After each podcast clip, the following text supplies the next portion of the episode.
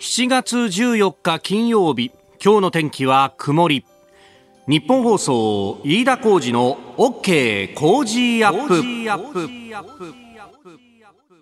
朝6時を過ぎました。おはようございます。日本放送アナウンサーの飯田浩二です。おはようございます。日本放送アナウンサーの新業一華です。日本放送飯田浩二の OK 工事アップ。この後8時まで生放送です、えー、3連休を前にしての金曜日であります。そうですね。そうね。頑張れば3連休だぞというところなんですけれども3連休の天気はなんとかなりそうなのかな？そうですね。今日ちょっと曇りということですっきりしないお天気になって雨があのパラパラと降ったりすることもあるんですが、うん、えー、土日月とですね日差しのあるお天気になりそうです。なるほど。日曜日、月曜日がですね、うん、またあの、非常に厳しい暑さになりそうでして、あ、そう。日曜日が東京都心の予想最高気温37度。は ?37 度体温以上、平熱以上ぐらいなんだね。月曜日。月曜日。38度。38度。と今予想では出てるんです。おおなかなか厳しいものがあるね。そうか。そう37度、8度か。今日が31度で明日32度ですから。なるほど。ええずいぶん変わるね。ずいぶん変わりますよね。そうか。これは外でいろんなことやるのは大変そうだなというね。うああ、もうどうせだったらあれだな。短パンともう上半身裸で野球やるかぐらいの感じだよなあれ審判の仕事が。審判ないんだけど普通に練習あるんだよね。ああ審判もあるかもしれない。ひょっとしたら練習試合が配れるかもしれないみたいなそういえばそういえばそんな告知が来てたな。っていうね。そうなんですよ。ねあの皆さん熱中症気をつけましょう。はいくれぐれも本当にお気をつけて、ねえ。ーね、でこの週末に向けてっていうのはですねあのそれこそね今日は何の日みたいなんで調べるといろいろこうアニバーサリーが出てくるんですが番組としてお知らせしなければいけないのは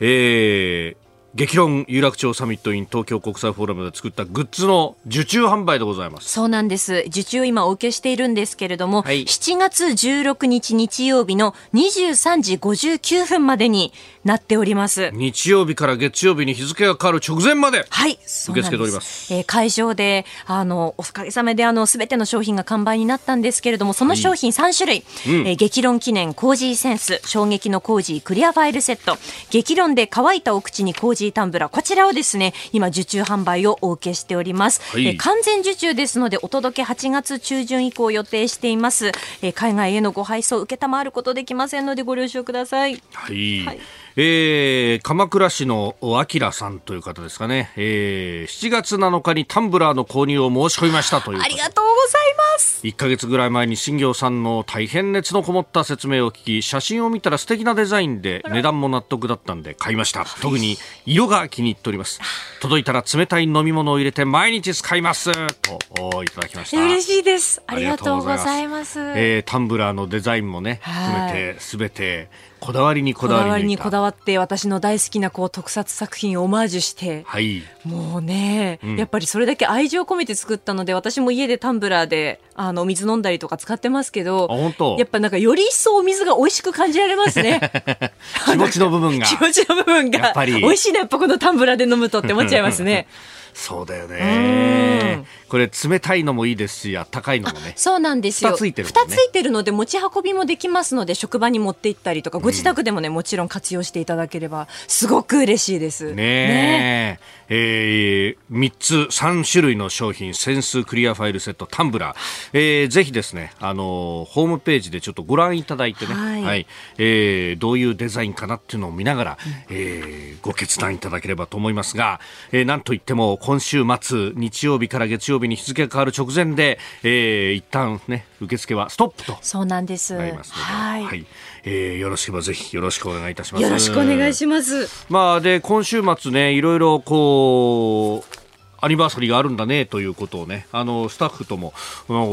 打ち合わせで話してたんですが、あの明日かな、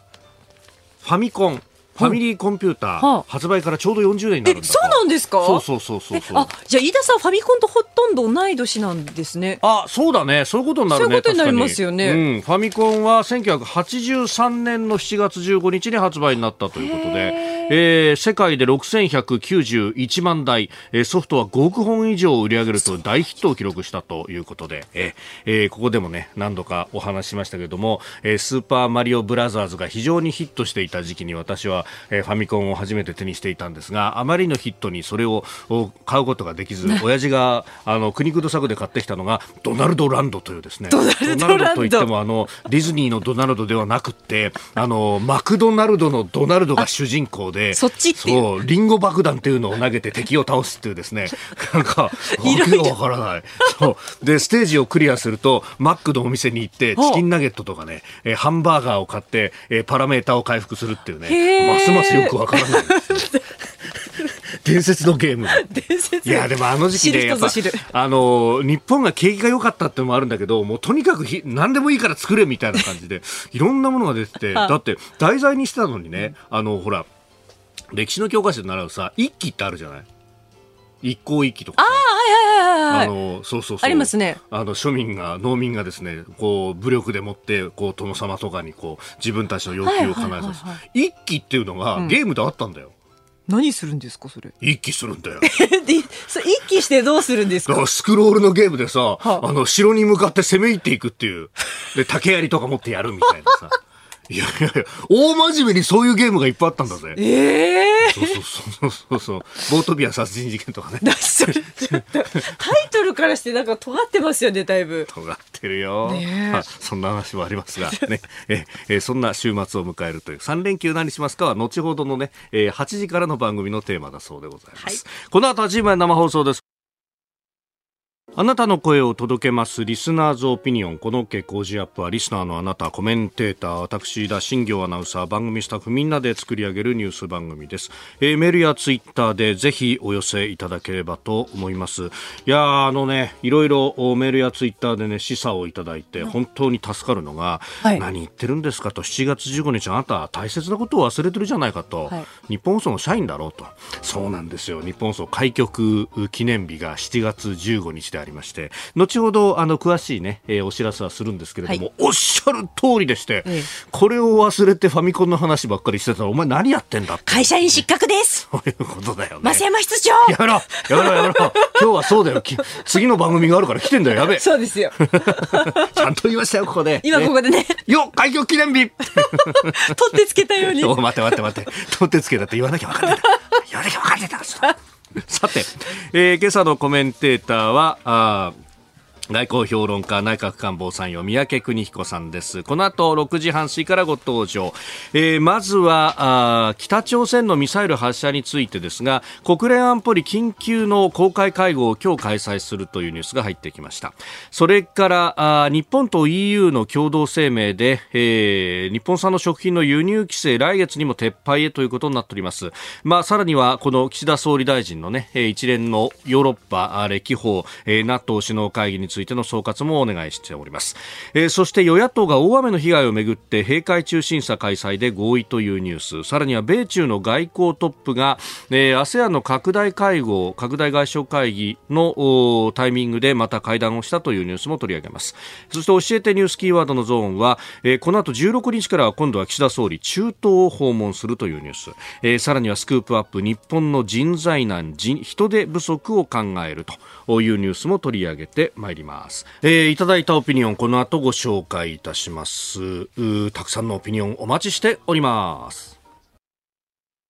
ここが気になるのコーナーです。スタジオ長官隠しが入ってまいりました。えー、まあ今日の紙面はバラバラというところであります。えー、まずは読売トップはサウジと外相戦略対話。設立合意へエネルギー安定供給狙いと、えー、いうことでですね、あの中東歴訪16日から岸田総理大臣出発するということでありまして、まあこれに関しては後ほど、えー、今日のコメンテーターの宮家邦彦さんとね、えー、掘り下げていこうと思っておりますが、あサウジアラビアと間で、えー、外相レベルの戦略対話を設立すると、うん、それからあ湾岸、えー、協力会議というペルシャ湾岸の6カ国で作る、えー、協議体と外相会合を定例化する方向で調整に入ったというようなことが出てきております。えー、それからですね万博について毎日新聞海外パビリオン申請ゼロ万博協会建設代行提案25年大阪という見出しがついております、えー、再来年2025年に大阪・関西万博大阪の、ね、夢島というところで行われますけれども、えー、ここにおいて、まあ、あの海外の各国がパビリオンを、ね、えー、建設すると、まあ、そのやり方もいろいろあってあの自分で費用を負担して自分たちで自分たちのデザインで作るっていう形とそれから、あのまあ、教会が建てた建物を利用するっていうテナント的に入るっていう形。それから教会が建設して、まあ、いくつかの国と地域で共同使用する、まああね、一国で、えー、一つのテナントじゃなくてという形との3つあるそうなんですけれどもこの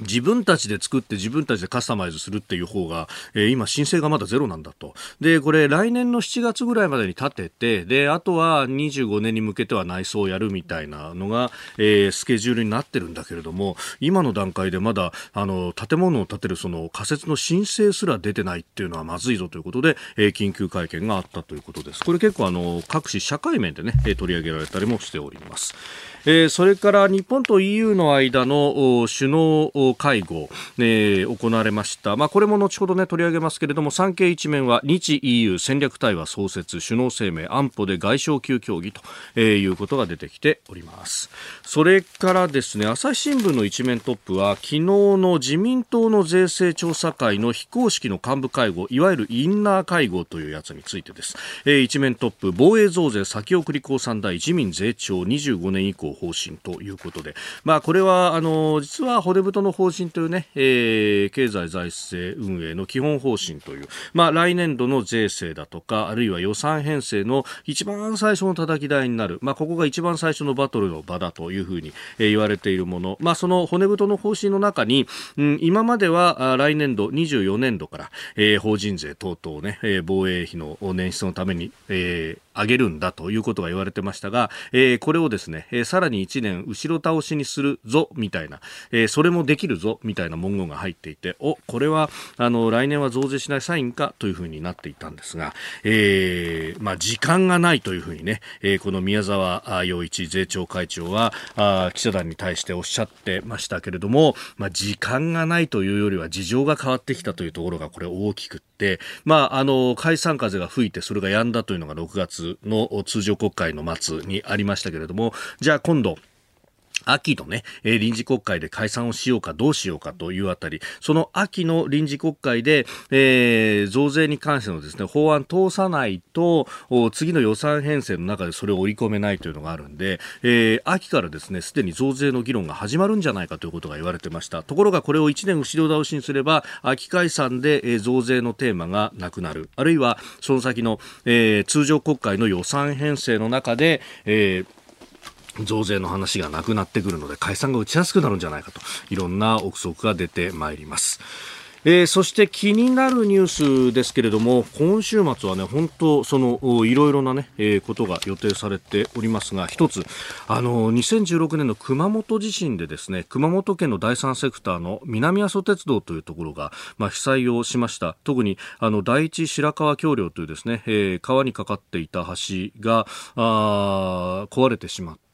で、ここが、あのー動かないので、えー、JR のね、えー、放置線とつながっているところというのが、えー、つなげられなくなってしまっていたと。まあ今、現状は高森駅と中松駅という間だけ、えー、まあ、あの、取り残されるような形で運行はしてるんですけれども、これをですね、JR の線路とつなげるっていうのが、ようやく、えー、明日、あ7月15日に全線再開となるということで、あの、これはね、えー、あの、先日、熊本放送のね、えー、記者の方とつないで、えー、話を聞いたりもしました。まあ、あの、豪雨災害についてというところが中心であったんですけれども、あの、その後ね、スタッフが、えー、御礼のやり取りをしたところで、実は7月15日には、この南阿蘇鉄道も全線開業して、ここはね、あの、渓流をとことこ走るトロッコ列車っていうのが、あの震災の前結構有名で、あの、ここにね、お客さんもいっぱい来てたんですけれども、いよいよ不破開通しますよ、トロッコ列車ぜひ機会あったら乗りに来てくださいというふうに、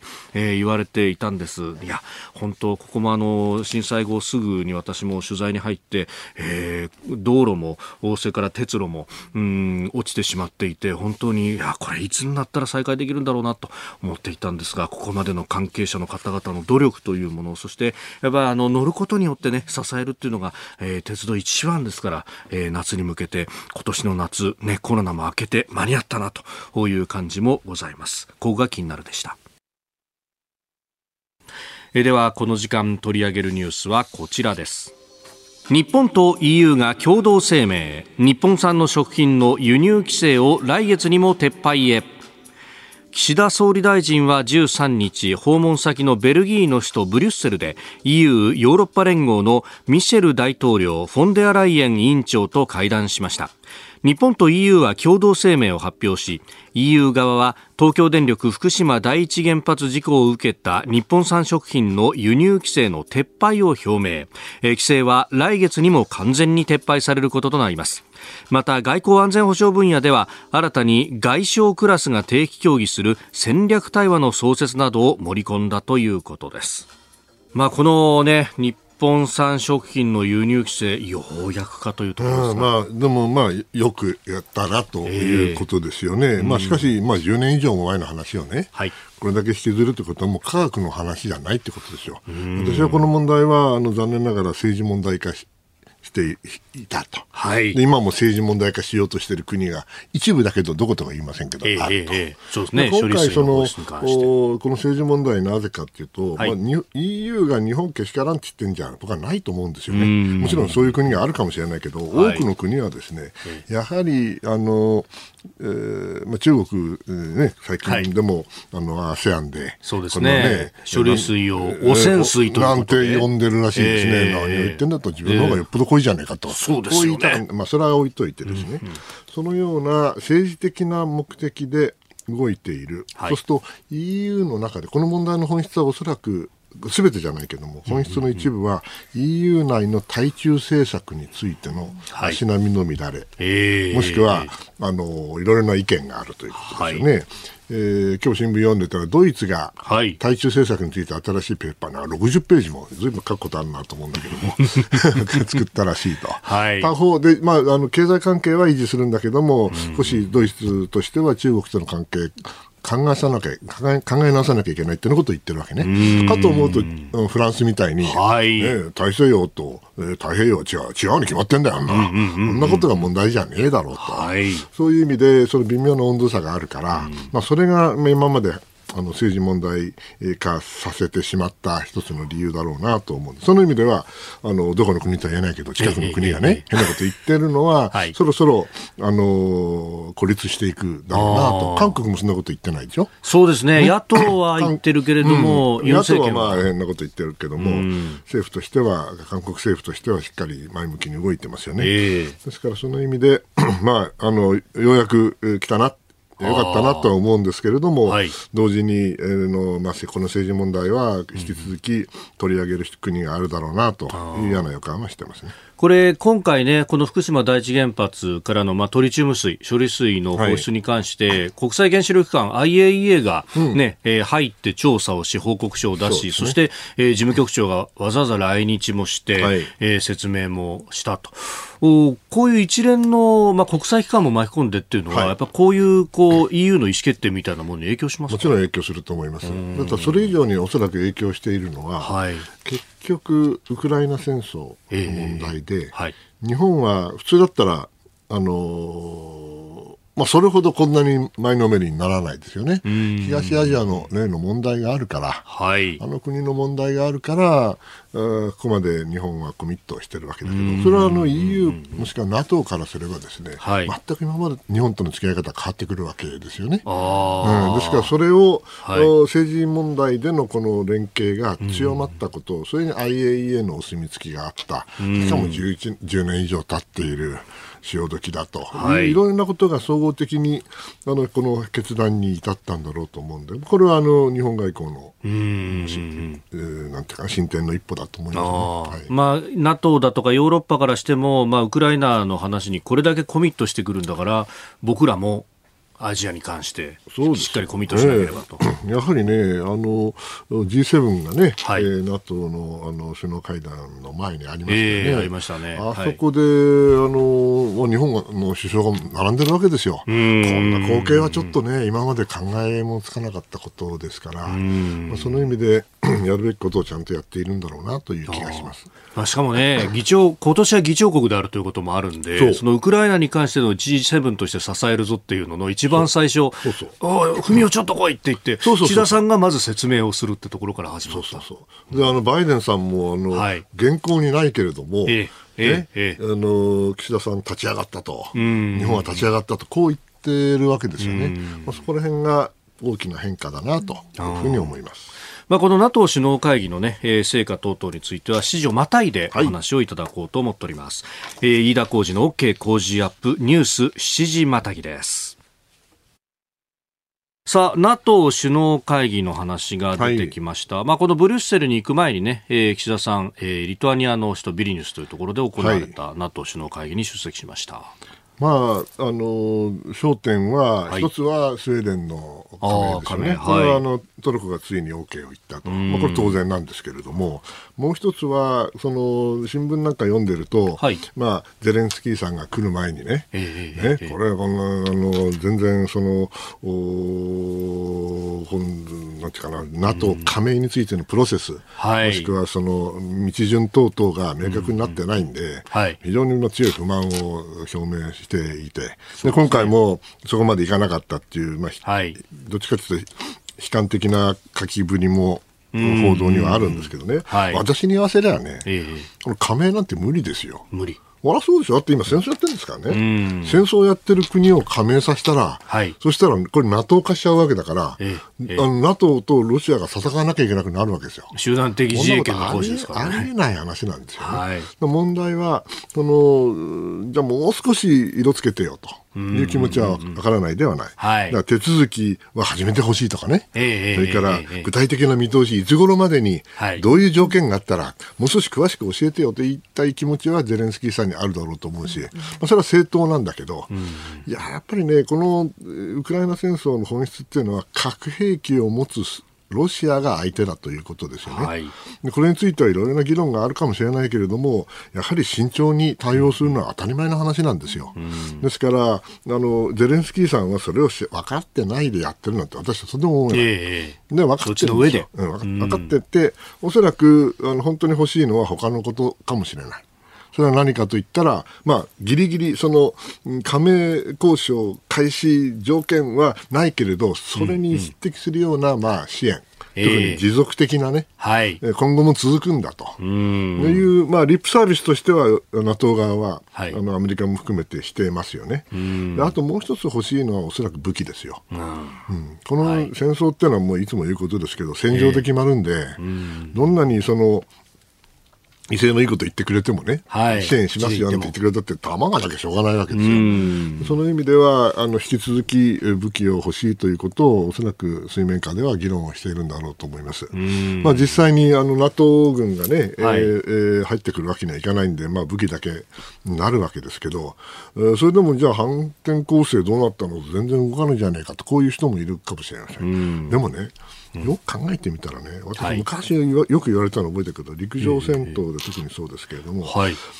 守る側と攻める側がもしあった場合に、はい、攻める側は基本的に守る側の3倍の兵力が必要なんですよ。3倍、うん、1対1はだめなんです。2倍でもだめなんです。普通3倍って言われている、はい、まあ、もちろんそれ言われたのはもう何十年も前だから、えー、あの少しは変わってるかもしれないけど基本的に変わっていない部分があるとすればね、うん。はい、私、今あの、ウクライナ軍が3倍持ってると思わないですよ。ロシア側の3倍。ロシア側の3倍は僕はないと思います。うん、だってロシアって相当入れてるしね、ロシアはね、はい、防御が得意なんですよ。攻撃はあんな下手くそかもしれないけど、だから地雷原とかね、塹壕を掘ったり、まあ、それでも、あの簡単に突破される部分もあるけれども、相当あのうまくやってるわけですよ。ということはね、そんな簡単にうまくいかないの。ですから、そこはもうウクライナよく分かった上で、はい、えー、引き続き武器をちょうだいね、大学をちょうだいね。えーそして今すぐに入れてくれなくてもしょうがないけれども引き続きよろしくねとこういうことだと私は思います、うん。実際ねこのあの首脳の発言であるとか文章を見ても、はい、長射程のものを出すんだと、はい、タグムスというものとかあるいは F16 戦闘機これは、まあ、クラスター爆弾もそうです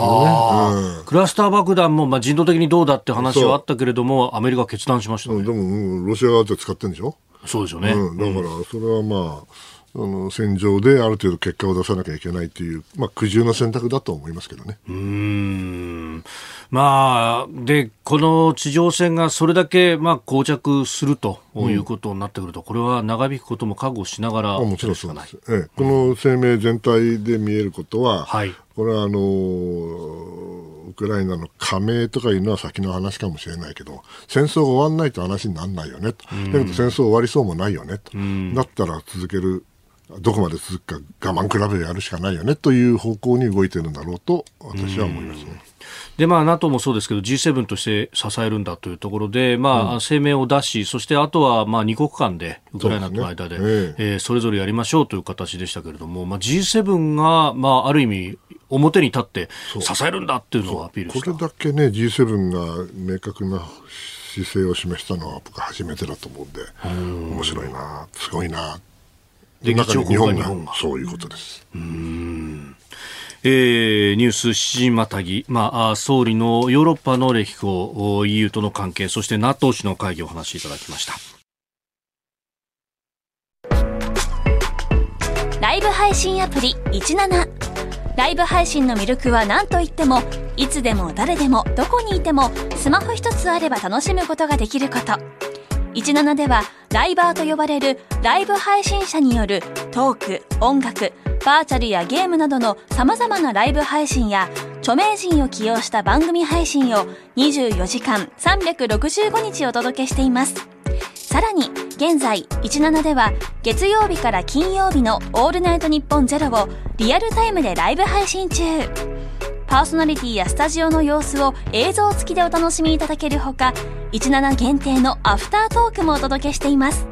ぜひアプリをダウンロードしてお楽しみください。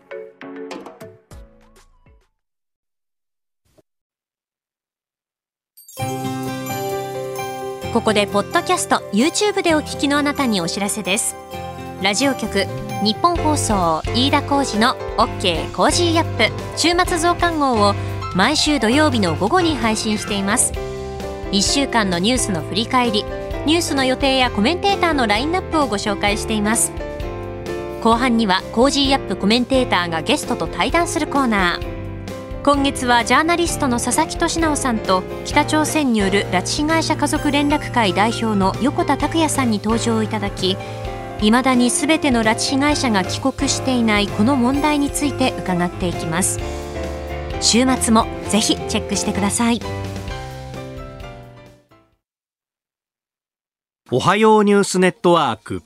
取り上げるニュースはこちらです。与野党が大雨の被害をめぐって閉会中審査の開催で合意。九州北部や北陸など全国各地の大雨被害を受け自民党と立憲民主党の国対委員長が会談し衆議院の災害対策特別委員会の閉会中審査を行うことで合意しました。日程は今後調整するということです。大雨をめぐっては13日午前にかけ北陸で記録的な大雨に見舞われ土砂災害が発生。10日には福岡県と大分県で大雨の特別警報が発表され各地で土砂災害が起きています。なお前線の北上に伴って明日15日から16日日曜日頃にかけては東北で大雨の恐れがあるとみられております。えー、この梅雨前線の影響で、えー、各地でね、えー、大雨が降っております、え、北陸では今日雷を伴った激しい雨が降り大雨となるところがある見通しで、え、気象庁は夕方にかけて土砂災害へ厳重に警戒するよう呼びかけています。また東北では明日から明後日にかけて大雨となる恐れがあり土砂災害や低い土地の浸水川の増水や氾濫への警戒を呼びかけています。そして関東甲信ではこれまでに降った雨により地盤が緩んでいるところがあります。今日昼前にかけて土砂災害に警戒し夜の初め頃にかけて雷や竜巻などの激しい突風氷に注意が必要です。現在大雨警報が石川県、富山県、新潟県、茨城県に出されています。また5段階の警戒レベルのうちレベル4の土砂災害警戒情報が富山県と新潟県のそれぞれ一部に、レベル4の避難指示が大分県、佐賀県、福岡県のそれぞれ一部に出されております。えー、このところは本当に線状降水帯が、ね、各地で発生したりなどなどと、本当に気候はどうなっちゃったんでしょうね。ねまあ、そして関東なんかも、まあ、ゲリラ豪雨だとかね、でそういったところもと、うん。まあ、短時間に大大雨というかね、まとまった雨が降ると、本当、排水能力を超えてしまったりなんかしますからね。えー、まあ、今までのなかったことが起きつつあるということで、インフラの、ね、整備が大変だと思います。はい、うんえー、またあ行政等々の、ね、避難情報等にも注意しながら命を守る行動をとってください、えー、では続いて取り上げるニュースこちらです。米中外交トップ会談今後の対話継続で一致。アメリカのブリンケン国務長官と中国の外交トップ王毅共産党政治局員は13日 ASEAN 東南アジア諸国連合の関連外相会議が開かれているジャカルタで会談しました。なお両氏は今後の対話継続で一致したということです。二国間や地域、世界規模の問題について率直かつ建設的な議論を行ったということだそうです、え対話継続で一致したってことは何も合意しなかったっていうことですよね、はい、何も合意喧嘩別れはしなかったっていうことですよね。率直かつ建設的ってことは言い合っただけっていうことですよね、はい、言い合っただけ、えー、そういうふうにこう、えー翻訳するんです、ね、なんかあの合意があればそれ発表するわけだから。ああ、確かにそうですね。ね発表するもんないんだから。はい、ですからもう中国側中国側で言うことがもう決まっていて、はい、アメリカ側も決まっていて、うん、やったらどれも噛み合わなかったと。でもあの続きやろうねと。続きやろうねと、うん、なぜ続きが必要かというとね、はい、当たり前なんですよ。これ要するに、まあ、昔ね、米中の関係が悪くなったから、これ冷戦じゃねえんだと、こういう議論がありましたよね。はい、でもまあ、これが冷戦じゃなかったら一体どれが冷戦だと。だって、これの話し合いすれば仲直りするかとか仲良くなるわけじゃないわけで、はい、今は殴り合いの喧嘩はやめようねと。せいぜい罵り合いでやめとこうねと。ね、ガチンコになるのはやめましょうという意味で、両者が対話を続けるということが大事なんですよ。これが信頼情勢であって、それって冷戦時代の米ソと同じですよ。これは悪い、いい悪いじゃないですよ。そうやって、米中関係をこれから管理していかなきゃいけない時代に入ったということだと思うんですね。でこのもう 笑っちゃいけないんだけど、はい、米中外交トップ会談ってこれもまあようまくいったなと思うんだけど、要するに米中外相会談じゃないのよ。外相じゃないですね、ね確かにね。なぜかわかります？え外相じゃ権限がないんですか、ね、彼王毅さん外相だった。もともと外相ですよね、この人ね。その後どうしたかというと、外交担当の国務委員、はい、国務委員っていうのはこれ、あの副首相級だってことになってるわけだね。おお、ね、偉くなってる。偉くなってか。ね。はい。それでもね、今はね、政治局員。はい、政治局員。政治局員って25人しかいないんです。ようやく政治局にの中に、はい、25人の中に、外交が専門としている人が入った、私は覚えてる限りでは数少ない例の一つですよね。あこれ前任の外交トップと言われた楊潔氏でも政治局員までは行ったかどうかってことですか。ちょっと自信がないですが、とにかくあの何が言いたいかというと、はい、日本の閣僚って何人います？二十何人でしょ？あ確かにそうですね、ね。19人、20人ぐらいですね。はい、ということは、せいぜいそのカウンターパート的に考えたら、はい、それはあの国務院の,、ええ、あの外交部長でもないし、はい、それこそあの国務院の副首相級でもなくて政治局員の外交担当が本当の外相なんですよ。ああ、だから日本のメディアが外交部長のことを外相っていうのは、本当は。いや、でも、まあ、外相なんですよ。外相なんです。だ彼らは3人いるわけ。そういうことになってる。人いるわけ。あ、3人いるんですね。いるわけ。でうまく使い分けて。今回は外相を出そうと思ったら外相が確かコロナになっちゃったんでしょ、なんかそうですよね、うん、体調不良でそれでじゃあ行くかということになったんだろうと、まあ、それはそれでいいんですよ。ただ王毅さんでも政治局員になったとしてもですよ、はい、私に言わせればね、はい、彼にあのおそらくも物事権限決定する権限ないと思う。あまあ、共産党の中に入ってるから前よりは力があると思いますけどね、はい、あのおおそらくブリンケンさんが、はい、相当あのバイデン大統領にいろいろな進言をしたり話をしたりするという意味では、ブリンケンさんのが私は実質的な政策決定能力は権限はあると思います。だけどもようやくその外交トップ、すなわち、政治局の外交担当と、それから国務長官がやっと、はい、まあ、こういう形であって、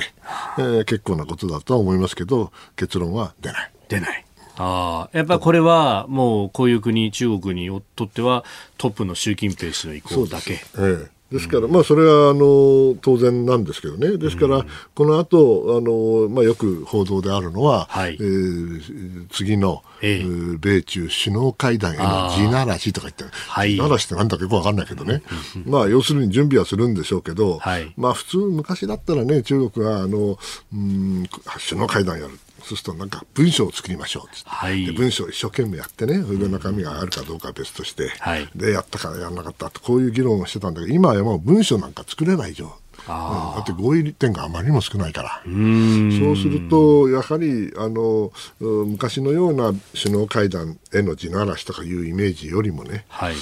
とにかくどうやってマネージしていくか。中国だってこれは決して楽じゃないですよ。でね今回ねあの日本じゃ報じられてないんだけども、はい、今朝あの CNN 昨日だったかな見てたら、要するに最近中国系のハッカーがうん。これ政府がどのくらい関与してるか知りませんよ、はい、中国系のハッカーがアメリカの政府の関係者のハッキングやってるんですよね。その中に商務長官がいるわけですよ。おお、うん、レモンド氏ですか。はい、彼女のところにね、はい、えー、まあ集中攻撃してて、これまあマイクロソフトかなんか言ってるんだけども、これをまたあのブリンケンさん取り上げて、これ続けたらどうなるか分かってんだろうなと言わんばかりのコンセクエンスがあるぞと結果が出る結果が伴うぞとこういう言い方をしてるんでまあ決してその両者がですね歩み寄ってこれから方向性をね、はい、えー、一つにしていこうっていう雰囲気じゃなかったというふうにアメリカでは報じられてましたね。なるほど。はい、まあ、レモンド氏、商務長官というと、まあ、一番最初に中国側が、あの、対話をしようとしたのは、こういう、こう、経済系の閣僚ですよね。だけど、やはり、あの、半導体等々で、はい。いろいろ中国に対して厳しい政策を取ってるでしょ？はい。だから、それ情報を集めたいわけですよ。なるほど。うん、それで彼、彼女の、あの、メールアドレスとか、そこら辺ハッキングやってるらしいんですね。はい、まあ、もちろん、それは報道でしかないんだけれども。えー、まあ、だとしたら、引き続きどっちもどっちやなと。なるほど、これ、中国とのその対話のフェーズというか、レイヤーとして、まあ、この経済系の面があって、そして今、外交でブリンケン氏とオーティスがやってると、もう一つ、国防の面というのは、これ、全く止まってますよね。止まってますよね、彼らやる気全くないですね。やる気全くないですか？うん、いますね。まあ、それはあの表向きはね、制裁されてんだから、うんどうか。はい。ね、おそらく、ね、あの中国の軍としてはね、ねはい、今、アメリカとなんか話して妥協する気なんてもないと思う。とにかく追いつきたいから。追いつきたい時は妥協なんかしませんよ。追い抜いてから妥協するけど。ね、私だったらね。なるほど、うん、と考えると、今、軍は動かない、はい、そして政治的には止まったままで、経済が動くかなと思ったら、経済もだめと。ダメと。うん、じゃあ八方塞がりだよね、じゃあもう対話を継続するしかねえなと。なるほど。いうことだと思います。はいえー、おはようニュースネットワーク大雨に関する閉会中審査そして米中の外交トップ会談、えー、米中関係についてもお話をいただきました。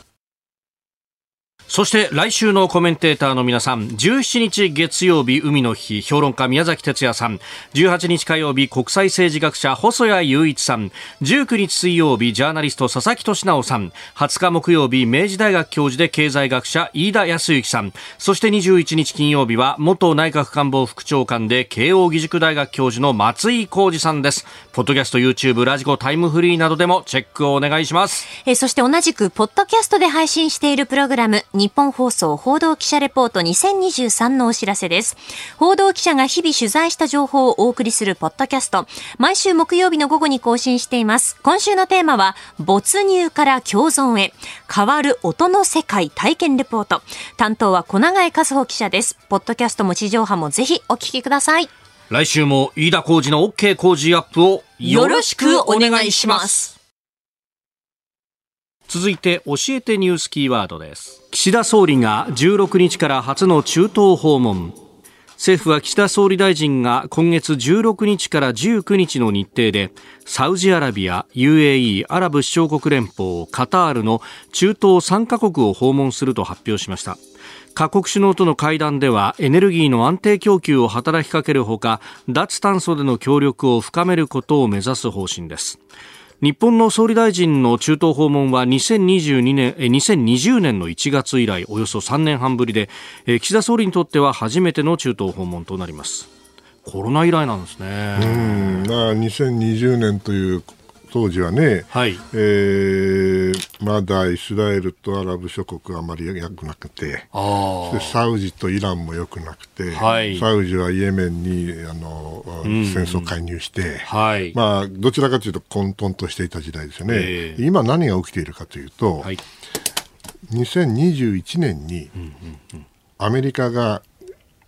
アフガニスタンから撤退をしました。はい、そして各国は、あアメリカはもうこれかい。インド太平洋海、中国に行っちゃうのねと。そうしたらば、あ、アメリカ出ていくのねと。はい、中東から。そしたら俺たちの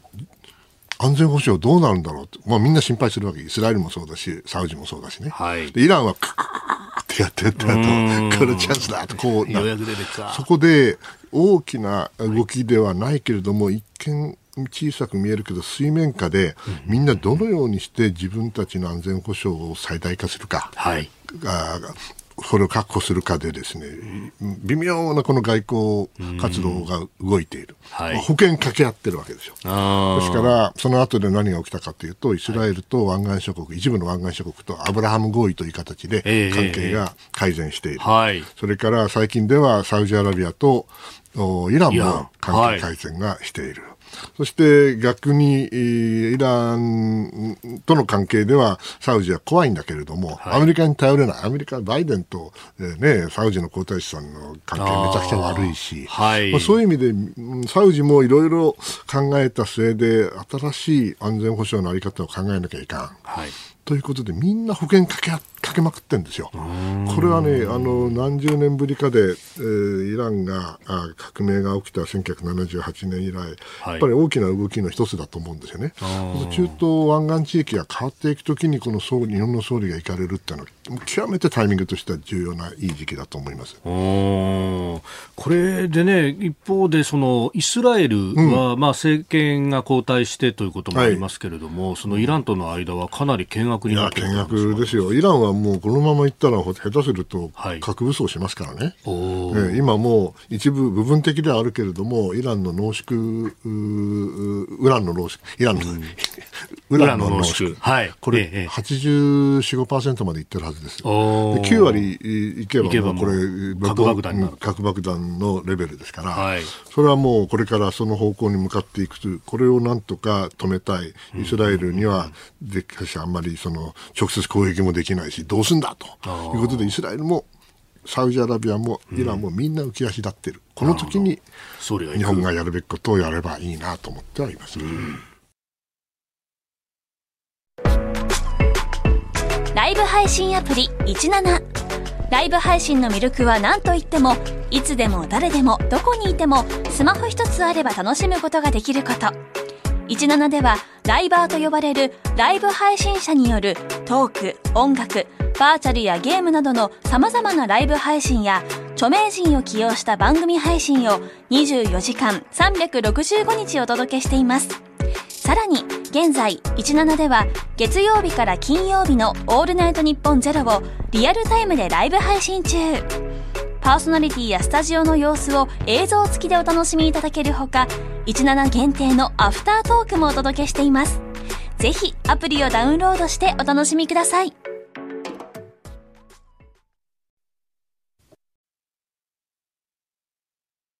さあ、続いては、ここだけニュース、スクープアップ ちょっとニヤッとされましたね。そう。もう、最近は、そうなんですよ。ツイッターでもね、えいよいよ来るぞ、来るぞ、来るぞ。スクープアップ来るぞと。勘弁してよ。いやいやいや、この三宅さんとのやりとりがいいんだって。そうなの？そんな眉間にしやせないでください。じゃあ行きましょう。ニコニコニコニコ。では、この時間最後のニュースを。噛むなよ。あ、スクープアッププロでも噛むのね。噛みまくりなんです私、はい、失礼しました。結構でした。日本の人材難人手不足を考えるえー、昨日の産経新聞のコラムワールドウォッチ宮家さん各週で書いてらっしゃいます。今朝のコメンテーター宮家邦彦さんは自衛隊の求人難それから外務省職員の相次ぐ退職働き方改革の功と財というものを、まあ、痛感されたそうですが、えー、この時間日本の人材難だとか人手不足について考えてまいります。やっぱりね、はい、あの人口減ってるっていうのはまあ分かってたんですけども、えー、とにかく最近の若い人の、その生き様というか、仕事の仕方がね、我々の、我々の私の世代であるその昭和のとちょっと微妙に違う微妙どころかえらい違うわけだ。我々はまあぼーっとしててあなた入ってなんとなくうんってやってちょっとしたらもうそうじゃないんですね。やっぱりやりたいことが決まっていて、はい、それやらなかやれないんだったらやめちゃうっていう人が多いわけですよ。で、まあ、外務省でもね、まあ、はい、防衛省は防衛省であのやはり組織ですから、若い人が、特に価値観がね、はい、しっかりしている人たちがいるんだけどもそれがなかなか難しいリクルートが外務省は外務省でも20代の後半35になる前に辞めちまうっていうのが多いんですって。そうするとねどんどんどんどんの空洞化が進んじゃうわけですよね。はい、で管理職はあの残業してもいいわけでしょ？えー、若い人は残業しちゃいけないわけだから。まあ、残業に規制が、ね、若い人がいなくなっちゃうから、残業全部管理職がやってんだって。かわいそう。ね、管理職ないと思ったらやっぱあるんだね。残業というわけで、えー、このままいくとですね、えー、優秀な人材は、はい、うまあ官僚組織にいなくなる。もしくは大企業にも下手したらいなくなる。外国に行っちゃう。こういうふうになったらねますます日本の競争力が落ちてしまうんでもう心配で心配で。で思わず、えー、ワールドワッチなのに全然関係ない人材難を書いてしまった。このね、あの、コラムを読みますと、はい、その、広島の呉というところをね、はい、訪れたという話が書かれてましたが、はい、えー、呉市からですね、メールをいただきました。あこちらは HG テルさんという方ですが、えー、この前、えー、三宅さんのお話を聞ける機会に恵まれて、なんと質問までできました。はいはい、えー、生の三宅さんが、あ真摯に答えて、えー、くださって、およそ2時間あっという間に過ぎ去って、感謝感激でした。えー、いわゆる地政学がよくわかりました。大変ありがとうございます。ざいます。またお会いできることを楽しみにしております。ありがとうございました。ね、ありがとうございます。まあね、本当にあの、暮れでね、お話をして、その後、まあ、あの、暮れの海上自衛隊の総監、地方総監ってやつ、ね、はい、まあ、あの親しくさせていただいてるんで、まあ、話聞いたら大変ですよ、あれ、えー、九州と瀬戸内海のこの山陽地域、それから四国全部、はい、それからあ奈良県、和歌山県、大阪、兵庫。なるほど。これ全部、ね、彼ら担当してるんですね。ああ、担任の災害、もちろんその部隊のあの、はい、維持も当然なんだけども、災害派遣から。いろいろ準備すごいなと思って感心したんだけどそれにしても人が足りないと。あああれは本当身につまされましたね。海上自衛隊は特にやっぱりこう一旦ね、えー、船出すと長い間任務に就くということがあると。あそこね東京都の,、はい、あの沖ノ鳥島？あれも担当なんだって。ああれもそうなんですね、えー、すごいですよ。ほうものすごい海域を広い海域広い海域を担当することになると。頭が下がったんですけれども、えー同時にこの人材難、人手不足をなんとかしないとね、はい。このに次の世代、次の次の世代にバトンを渡していけなくなっちゃうんじゃないかと、すごい心配してうる。というのが実態でございました。まあなんか今までであればその心意気でね、えーこなしていってでまあそれがこう何らかね、えー国の役に立つとかあるいは政策になって実現するとかっていうふうにまあだんだん偉くなるとそういうところも見えてくるみたいなのがあったけれども。そしてまあ昔はね、役人だったら、えーあまりいい言葉じゃないけど、天下りっていうのがあって、ね、で、どっか就職するわけだ。はい。今それ禁止でしょ？えー。形としてはね。えー。だから、そしたら、あの、どうすんの？うん、本当に、えー路頭に迷うとは言わないけれども、大変な時代、社会契約が変わっちゃったということですよね。まあ、そのキャリアパスの見見え方というか、ね、見通しがつかないというところ。で若い人はね、これ、はい。あの例えばシンガポールとかね、あー。えーいろいろあのいい仕事場があるわけで、外国に抜けるわけですよ。ところがね、その時に私聞いたの、驚いたのは、はい。シンガポールはなんか高度人材のビザがあるんですって。はい。ええそのビザの要件が、はい。条件がまた厳しくなって、ねそのビザを 申請するにはですね、はいえー月当たりの月給がですね、50万円ぐらい以上ないともうダメなんだって。あ、そうですか。でも日本の若い、ね、優秀な人でも、こんな50万なんか取ってないじゃないですか。だからそのビザもいけない、取れないと。はあ。どこ行くねんと。でしかも日本のね、給料安く安いから。はい。だから外国からもいい人材が来ない。うーん。だから空洞化しちゃうんだろうなと思って、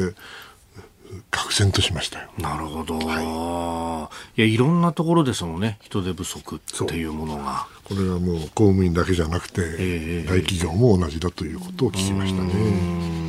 まあ、その働き方改革っていうもので、まあ、残業に関してはこう規制がかかったりとかっていうのがありましたけど、この中身の部分ですか？でもそういう優位の人たちっていうのは、はい。残業をい厭わないんですよ。うーん。うんまあ、がむしゃらにやりゃいいってもんじゃないけれども、自分でやりたいことがあったら、そしたらもう没頭できるわけですよね。はい。でもそれがダメだって言われたらうん、じゃあもういいわって言って変えちゃうわけ。やめちゃうわけ。そうすると管理職が残業する。おかしいでしょう。確かに。で、これ、高度プロフェッショナル人材っていう制度は実はあって、ただそれって、あの、この働き方改革の法改正の時にものすごく批判されて、残業青天井で働かせるための道具だって言って、相当こう、適用職種を絞っちゃってますよね。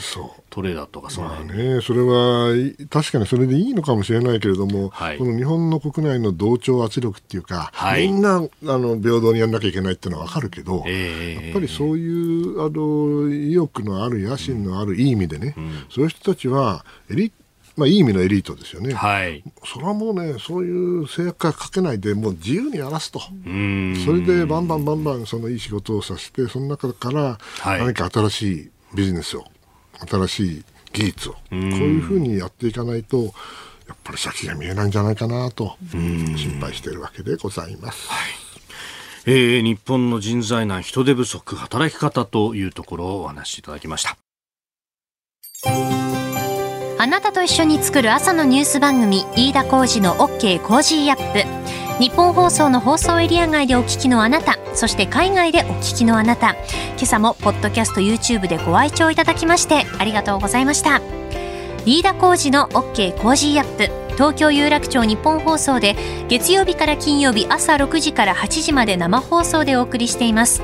番組ホームページでは登場いただくコメンテーターのラインナップや放送内容の原稿化された記事など情報盛りだくさんです。また公式ツイッターでは平日は毎日最新情報を配信中。ぜひチェックしてみてください。そしてもう一つ飯田浩二アナウンサーが「夕刊富士」で毎週火曜日に連載中。飯田浩二の「そこまで言うか」こちらもぜひご覧になってください。忙しい朝そして移動中ニュースを少し深く知りたい時。ぜひ AM、FM、ラジコはもちろん日本放送のポッドキャスト YouTube でお楽しみください。